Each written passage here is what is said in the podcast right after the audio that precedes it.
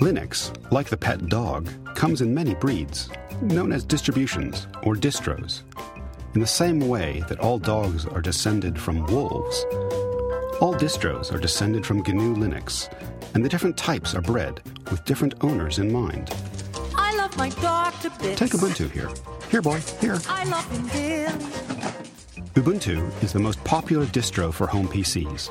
Our friendly Labrador could be considered to be Ubuntu. I don't know if that's an insult or not. Andrew Smith, It's a trusted operating system, and you know that if you install it on a ordinary desktop computer, it will work and it is reliable and it won't bite the children. Whoa, boy! This distro, on the other hand, is Red Hat. He is an enterprise server, like a German Shepherd, a working dog. Big business deploys Red Hat to every corner of the globe. The Red Hat operating system can be trusted with large scale problems, trusted with looking after your files, and it's generally reliable, and you know it will not bite your sheep. Android is set up to work on a much tighter structure in a much smaller system. Um, a Chihuahua, perhaps? It's got all the same features in your pocket as you would expect on a desktop computer. It's just another derivative from Linux. There are thousands of Linux distros in use around the world. All are the result of teamwork, disparate, scattered collaboration. If this all sounds a little anarchic, well, it is, but it works. The fact that there's so many distributions um, to some people looks rather chaotic. John Mad Dog Hall I don't think it is chaotic. I think it's it shows diversity. Part of this diversity is the fact that you don't have to use all of a particular software package. By using parts of free software instead of having to write my own code, I'm going to use just a little bit of code to glue all of this stuff together. So there's all these different distributions and this is kind of a divine evolution. And I think that this is the opposite of chaos in reality. Five. In 2002, Ubuntu, our family dog, became the first distro in space. Engines at full thrust. Immediate launch. Liftoff. Liftoff of the Soyuz rocket to the International Space Station. Working with free software doesn't mean that you can't make money.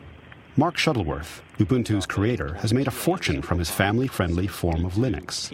So lucrative is the enterprise that Mark was able to pay $20 million for an eight day stay on the International Space Station. Linux can take you far.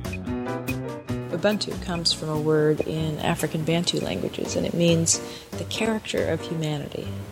So Ubuntu was really inspired by the idea that uh, free software is beautiful because individual human beings get together and contribute for the benefit of millions of other human beings. Technical architect of Ubuntu, Allison Randal.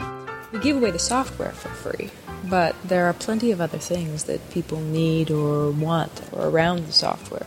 Some businesses offer technical support or other support services. Uh, some create or sell other software, maybe games or photo editing, uh, you know, software that runs on top of Linux. Uh, some sell computers with Linux already installed, uh, and lots of other products that you'll buy every day run Linux inside, like mobile phones or tablets, uh, or the personal video recorder for your TV. Ubuntu, Red Hat, and the rest are all true Linux systems, all descended from that original wolf, GNU Linux. But it's worth remembering that before everything else came Unix.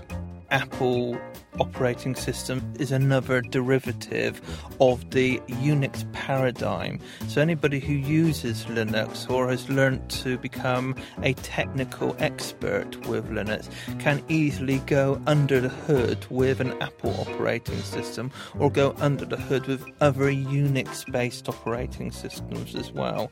So, it's a highly transferable skill. Linux can take you far. It can be your best friend, and maybe even get you into space. Good Linux. I love my doggy.